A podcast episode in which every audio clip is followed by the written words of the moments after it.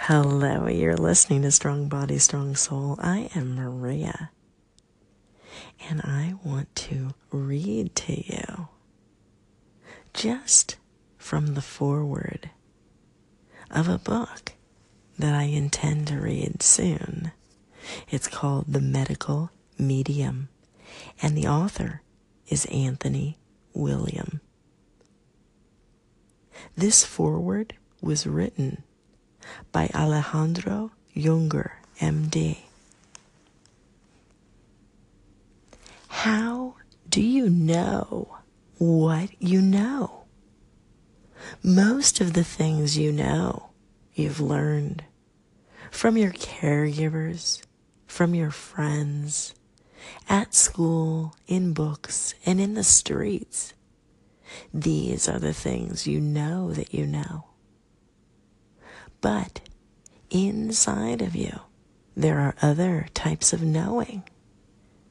There is, for example, the knowing that you are, that you exist, that you are you. This knowing you are born with. There is another type of knowing that is hard to talk about because most people take it for granted. This is the knowing that your body has of how to function. Without you being a cardiologist, your heart knows how to pump blood.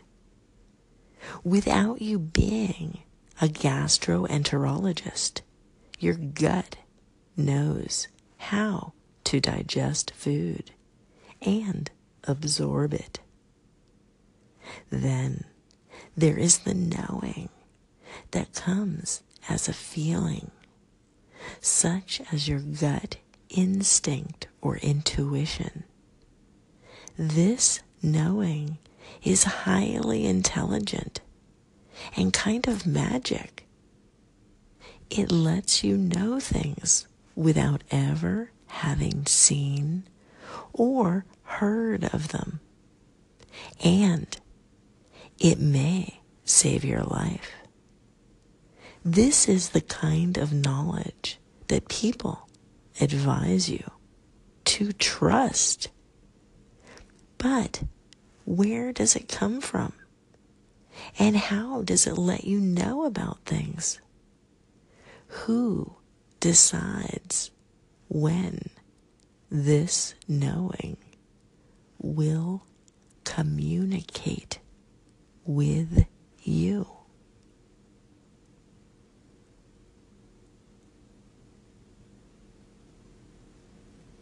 And that's all I'm going to read for tonight. Very interesting. I'll talk to you guys soon. I love you.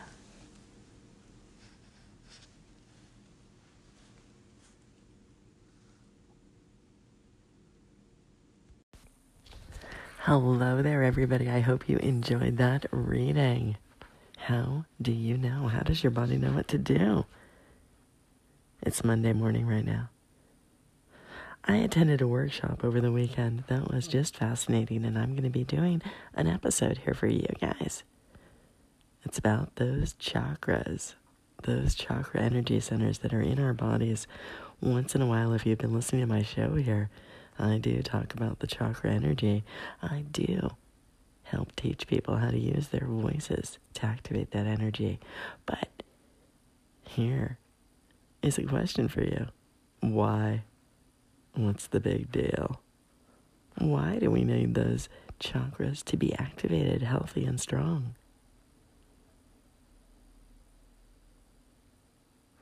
Each of the chakra centers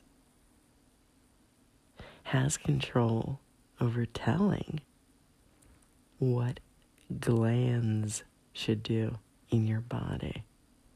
The secretion of hormones, fight or flight, your adrenal system, your pituitary gland, the release of melatonin to help you sleep, cortisol levels, the glands, the secretion of hormones and enzymes that your body needs, the only way the glands can operate is if the energy of your chakra system is operating properly, properly and can help them. I mention this because this morning when I woke up, I went to check on my friend, Richie Rich. He's in the UK. I checked his Instagram account. He's a bodybuilder there. He's on a mission. He is doing his first competition here in the month of October, and I wanted to go check and see how he's doing. He posted a photo of a bodybuilder that has barely any waistline. His stomach area is far less than a six pack. It is hardly anything.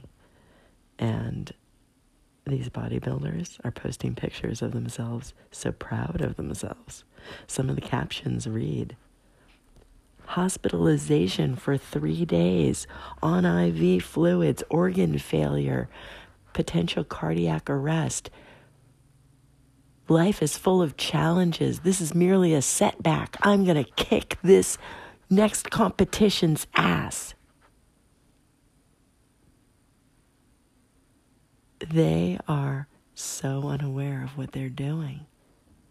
Do you know that cardiac arrest is the number one cause of death in the population with mental health eating disorders?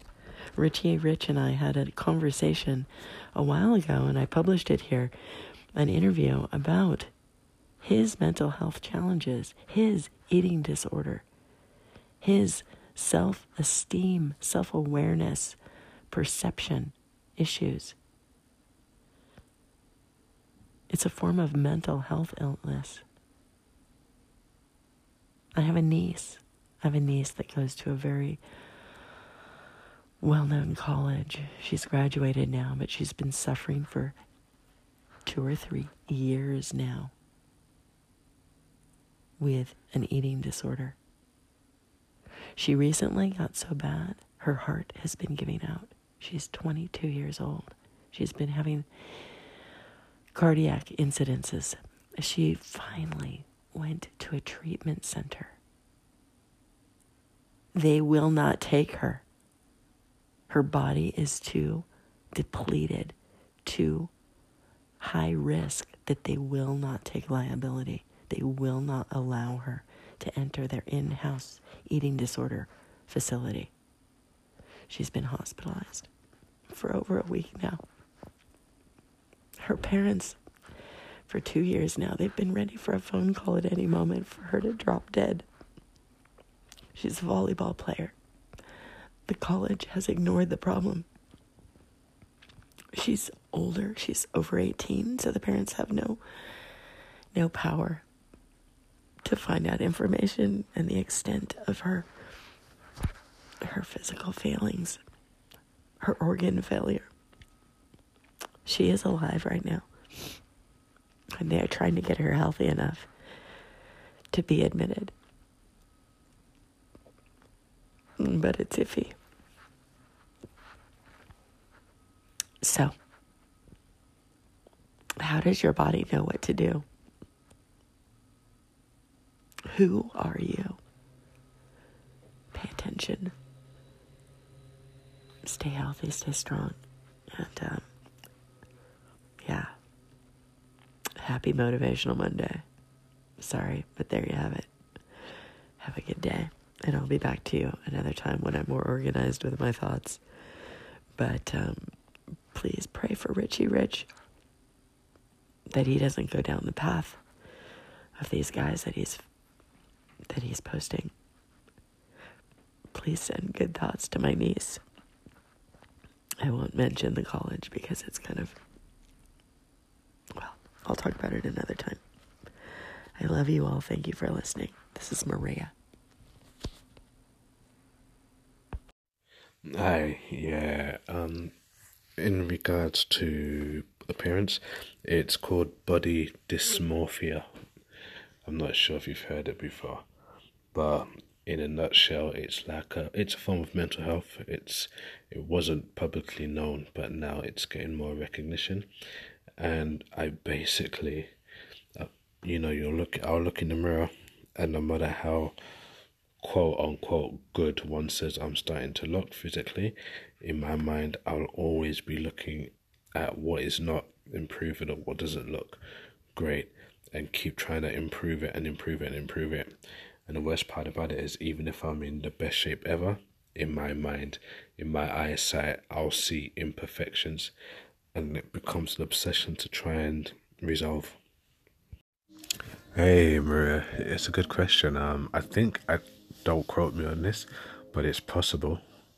I mean, if you if you're unhappy with your physical appearance, you know you'll you'll go to whichever extreme measures possible. Some people can lead down the road of bulimia. Some people they could just eat themselves, eat their feelings literally, or they could develop an obsession with health and fitness, uh, an unhealthy obsession with health and fitness in terms of trying to get in shape by any means necessary. So yeah, it, it could it could possibly lead to um, stuff like anorexia, bulimia, um, things along those lines. So um, I've not really thought about it like that before because I've never been on the extreme side of the spectrum. But yeah, it's possible. Just to be clear, everybody, those last couple of messages right there, that was Richie Rich. Those were some portions of our conversation a while ago. That's part of the interview. And um, just to be clear, he does not have a dis- eating disorder but that second response was in in uh, in relation to my question about it. If body dysmorphia is a precursor to eating disorders. So, just to clarify, he has been diagnosed with body dysmorphia, but not an eating disorder. And um, my plan is to help my niece spread her story. So, I hopefully will be having sharing more about her story soon, not only for her and her age group and her uh, elite athletic environment that she's in, but for any parents out there, maybe family members of people that are in any sort of professional athlete type environment. It's so important to be honest and truthful and aware of your body and what it's supposed to do. So, thank you, thank you for listening. And I'll talk to you soon. Thank you, thank you so very much for continuing to tune in. I am back and I've included a link in the show notes to this episode for you guys to my niece, her story. She is being more public about it right now, and a link to her article about her history with her eating disorder is in the show notes for you guys.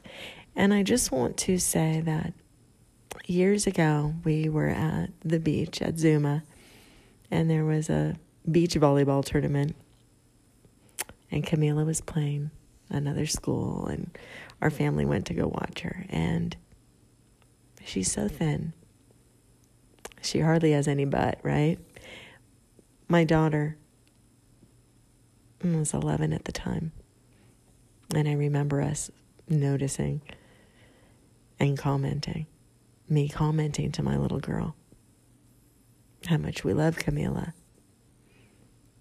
but that it looks kind of strange not to have any meat on her butt. You need flesh on your bones. And way back then, a couple of years ago now, Kamila's body was deteriorating already, and she's at an age where there's not much we could do about it to help her. So, sometimes with your own kids, you see other kids and other people in the world behaving in ways that are not healthy or appropriate.